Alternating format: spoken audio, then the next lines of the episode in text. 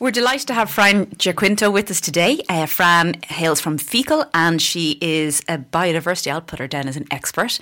But given that it is National Biodiversity Week and tomorrow is International Biodiversity Day, we wanted to bring Fran in just to talk to us about the work she's been doing in East Clare with communities to help protect and I suppose nurture the biodiversity that we have. So, Fran, welcome to the show. Thank you very much and good morning, everyone. And, uh, and uh, thank you for the opportunity to speak. So, I've been living in Feakle for the last 16 years. I'm a chartered environmentalist, specialise in biodiversity, and I'm pleased to talk about it today. Yeah, that's great. Now, I had the great fortune of actually hearing you speak at Ogonnelloe working with the Ogonnelloe community on developing biodiversity, I suppose, kind of areas, how we can do mm. more to connect and even understanding the species of biodiversity mm. that we have in the area. But you've been doing a lot of work with communities in East Clare, so can you talk to us a little bit about that?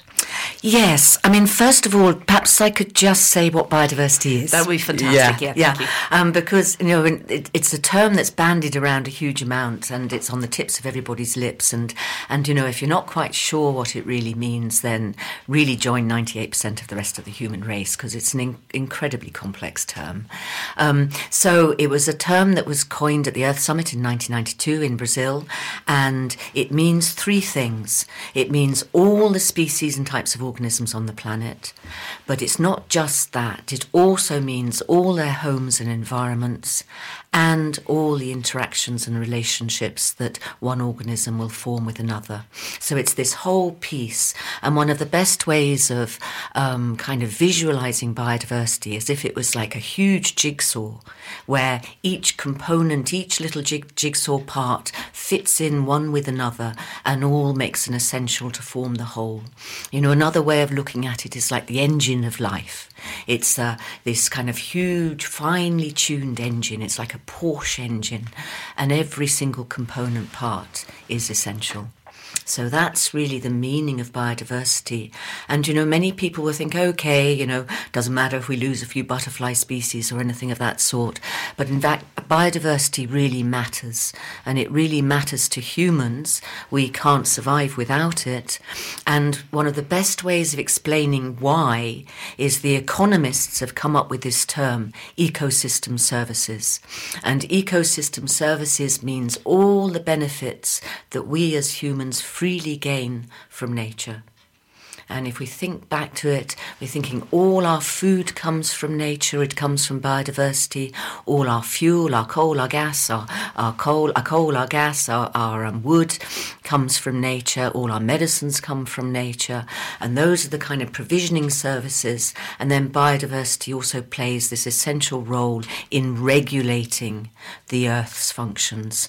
And if we lose our biodiversity beyond a certain threshold, we as humans won't be able to survive. So it's absolutely critical that we hmm. do everything we can to protect it. Yeah, because I know when I was actually on the show last month and talking about food security mm. and just all of that element about how we actually need all of the insects to mm. pollinate mm. to so that the fruit and the vegetables can actually grow and mm. you know how it all kind of ties in even in terms of how we actually benefit from getting say rotted manure from mm. livestock farmers mm. to actually help fertilize the ground to actually grow the food that we'd actually want to eat so that there's so much and again, many people may have noticed that there is a reduction in certain types of birds, certain types of insects, mm-hmm. wildlife, you know, whereas there might have been a lot more many years mm-hmm. ago. So in terms of the work you've been doing now in East Clare, can you talk us through a bit about that? What has been the focus? Yes, okay. So um, the community has been working with um, was primarily last year, and that was with Ogonnelloe, um, Kilkishen, um, and a smaller work, a small amount of work with Scariff. And most of this work was done through um, a leader-funded program. We did a big training program last year, which was hosted by uh, Clare Local Development Company, where we worked with 25 communities across Clare. Great. And um, so there was a sort of a big training element, teaching people about biodiversity and what it really means in practice, and then going out to each community and helping them develop a biodiversity plan. But in that, one of the, I suppose, the two things that really came out as important was one is education mm. and raising awareness, really helping people understand what biodiversity means in practice. And it's not a simple subject, you know, it's, mm. it's, there's no one prescription fits all. Every small piece of green grass has a you know can be treated differently depending on what's living there. So that was a very important piece, education and raising awareness. And the other bit was actually just looking at grassland because grassland is our dominant habitat in, yeah. in Ireland. So we spent a lot of time looking at grassland and you know one of the really interesting things in terms of climate change, biodiversity and climate change are incredibly closely intertwined. And grassland, it's not just made up of grass. You know, mm. people think grassland is just grass. Well, it's there are over hundred species of, of grass in, in, in Ireland. And then when we're looking at a green, our green lawns or our green fields, it's made up of a community of organisms. Mm. And this is the really important thing to know is that biodiversity works as a community. And this is the jigsaw, this is all the component parts fitting together. So you have in any piece of green area, green space, um, you'll have a you'll have a combination of grass species and then everything that's not a grass or a rush or a sedge, which we call the forbs, and that includes things like the wildflowers. Mm.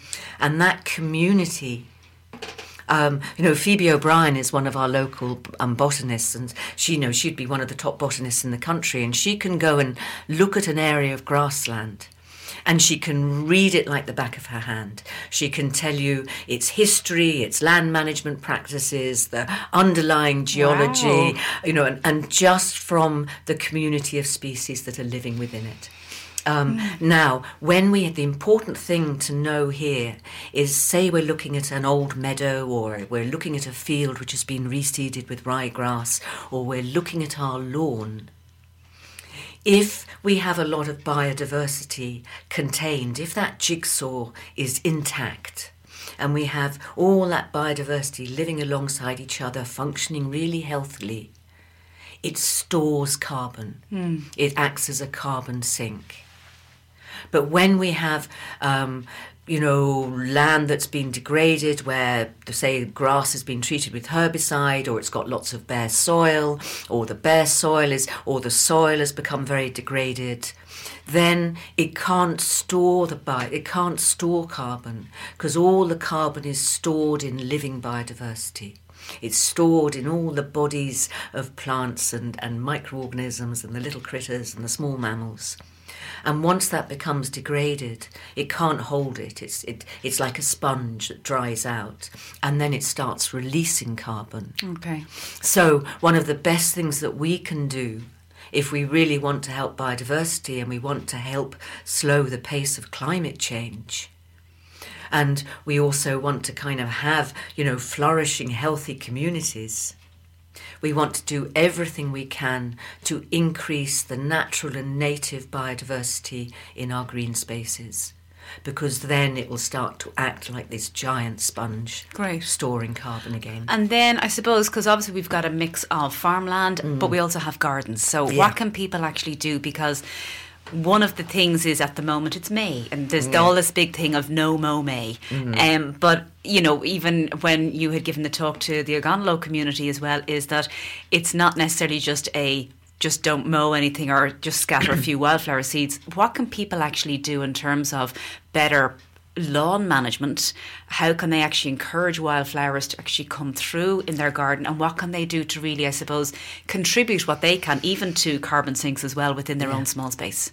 Um, well, it's it's I wish there was a simpler yes. answer, Jen. You know, it really is.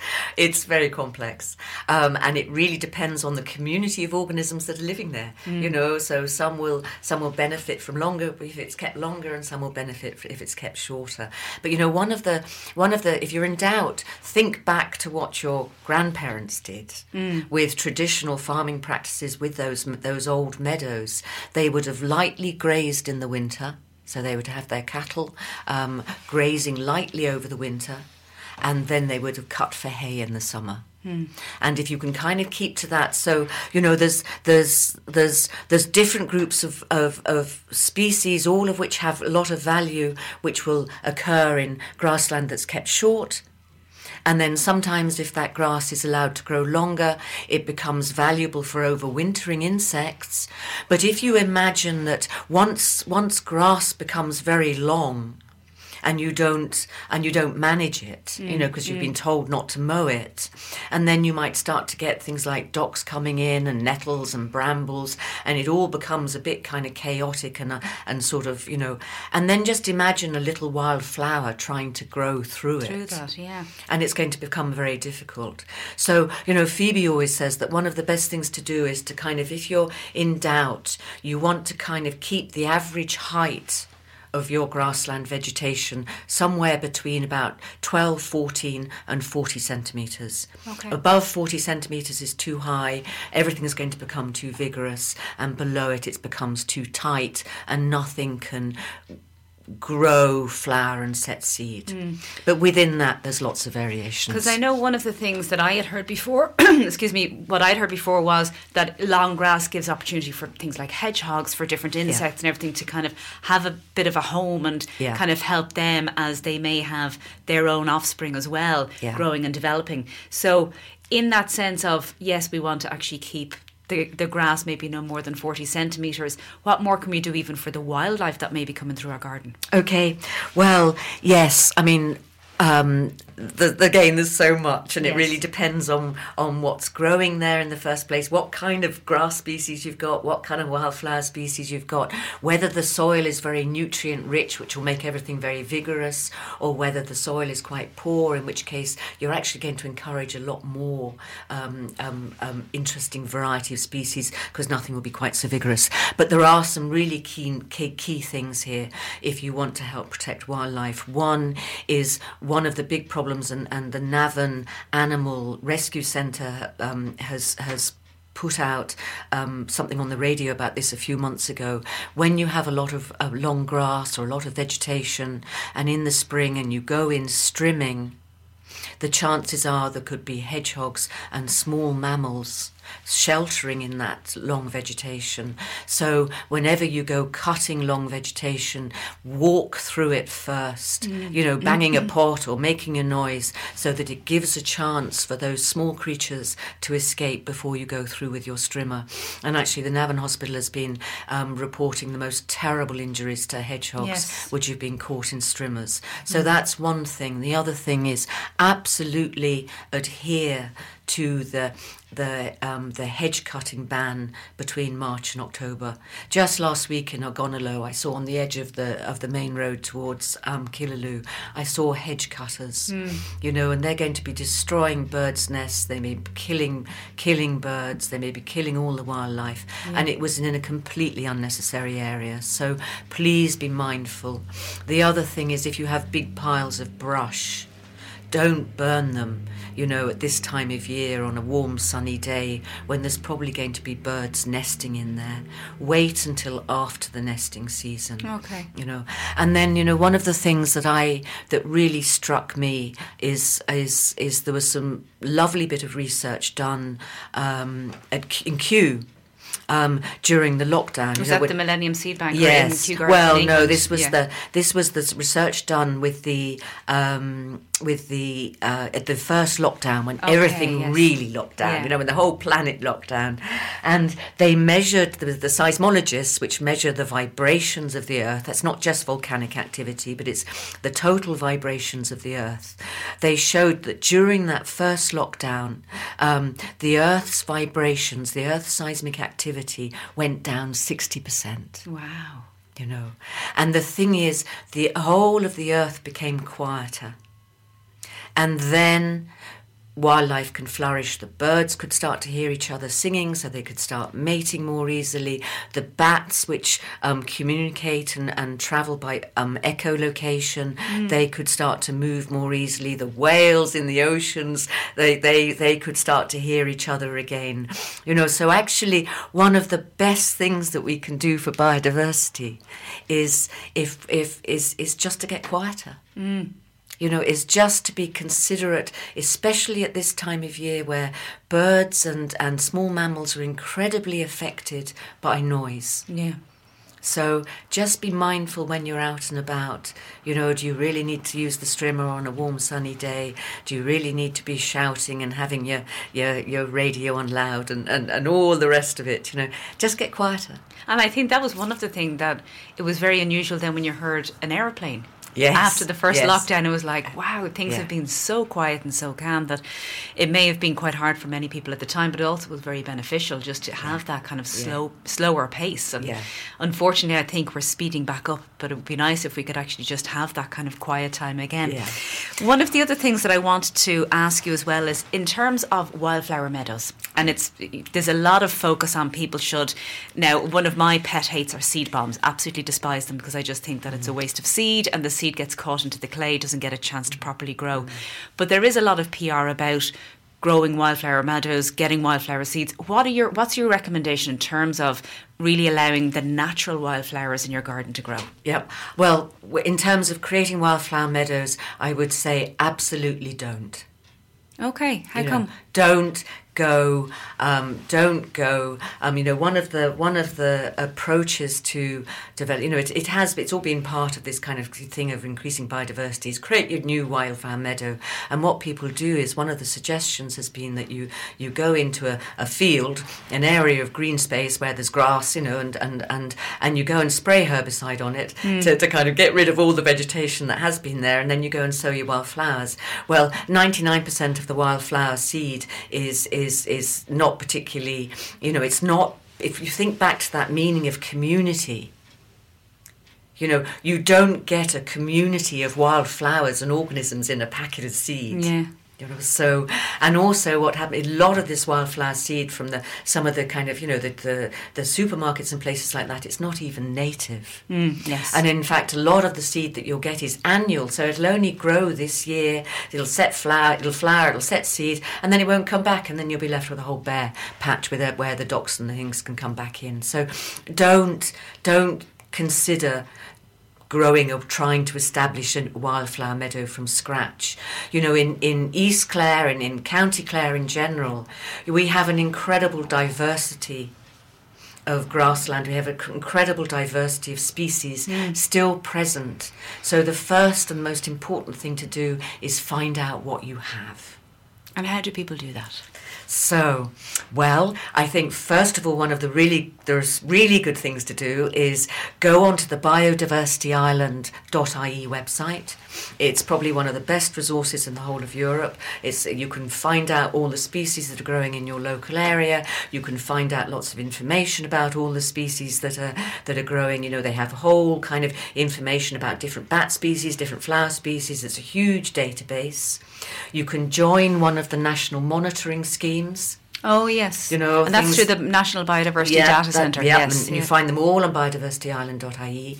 Um, you can do the the timed insect flower count, which is really simple. It's great fun to do with children. You can learn a load about flowers. You can do butterfly transects. You can look for the tawny mining bee. Look, you can look for the, the native honeybees. There's all sorts sorts of national programs, which can be tremendously beneficial, particularly for children, because when you're when you're observing wildlife when you're looking closely you can start you start developing skills in observation in patience in discrimination hmm. you know and you start to build these skills and you can start to recognize things that are living and growing around you.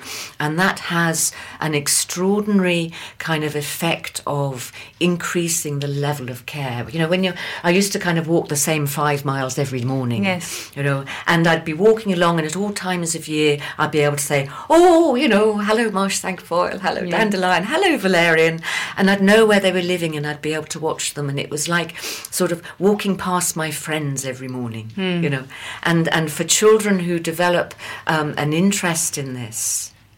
It it's their life skills. Yes. Their skills for life. So I really encourage you to all become citizen scientists. The other thing I would really encourage you to do for learning is to is to look up Phoebe O'Brien. Phoebe O'Brien botanist is her Instagram page and it's absolutely delightful. Not only is she she's a really good teacher, not only is she teaching you about how to identify different species and she has this wonderful way of comparing species that look alike Okay, and. Showing you how to distinguish the difference.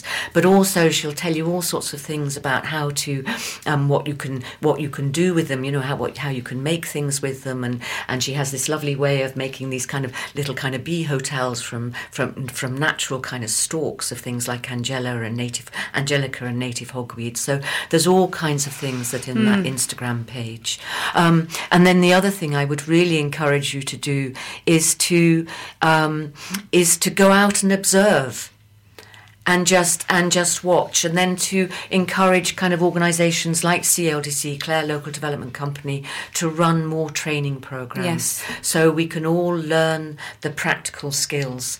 But please um, don't go starting wildflower meadows from scratch. Learn what you have you know because there's you might find that you have bee orchids in your back garden. You know Phoebe was saying to me the other day that she'd gone to a house in Ennis and they had bee orchids in the back garden you know and, and you don't get much better than that in terms yeah. of biodiversity so those would be my suggestions Well, thank you so much because I think, like, having you know, we have Gillian from Irish Seed Savers Mm. coming in next, and like she will be able to talk about the plant share that they have. But I Mm. know from having worked in Seed Savers, like the wealth of biodiversity Mm. and wildlife that's there. But even to look at what kind of courses are nearby, what's happening. Yeah. I know this weekend that we'd read out in the news earlier in this show is uh, like Seed Savers have like they have a scything course on today. They Mm. have other courses on, and then like that, there's other there's bird watching courses. Yeah. So there's so many different organisations and different things that are available even within Clare Yeah. that people can actually help inform themselves to help kind of understand what biodiversity we have in the area as well. And then like that, what can we actually do with even in our own small space? Yeah, because we as you say, we've got so much grassland and I'm even aware with farmers like the consideration that they have with regard to multi sward species and what Yeah. they have to think about in terms of ensuring that they have the right mix for Mm. their livestock, also like for cutting for the hay, but what we can all do to actually help, as you say, community. It's not just about the community of the insects, but the community around us for each other, Yeah. what we can do ourselves. Absolutely, and you know, one of the things you know, if we, if we, if we want, if, if as humans, we want to learn about what makes a healthy and well-functioning community, we just need to look at nature. Yes. we just need to na- look at nature, the complexity and the intimacy and the intricacy of all those interactions that nature forms. You know, with it, with the small mammals, the plants, the insects, the microorganisms. Um, it is a truly an extraordinary thing, Hmm. and uh, that's where we can learn. You know, so yes, That's great. thank you. Well, Fran Quinto, thank you so much for your time. Really appreciate it. And again, for anybody that may um, connect in with their local community to find out what biodiversity actions they're undertaking Mm. and what training could be possible, maybe through the CLDC. But for now, thank you so much for your time, and we look forward to maybe hearing from you in the future again. Thank you very much. Thank you.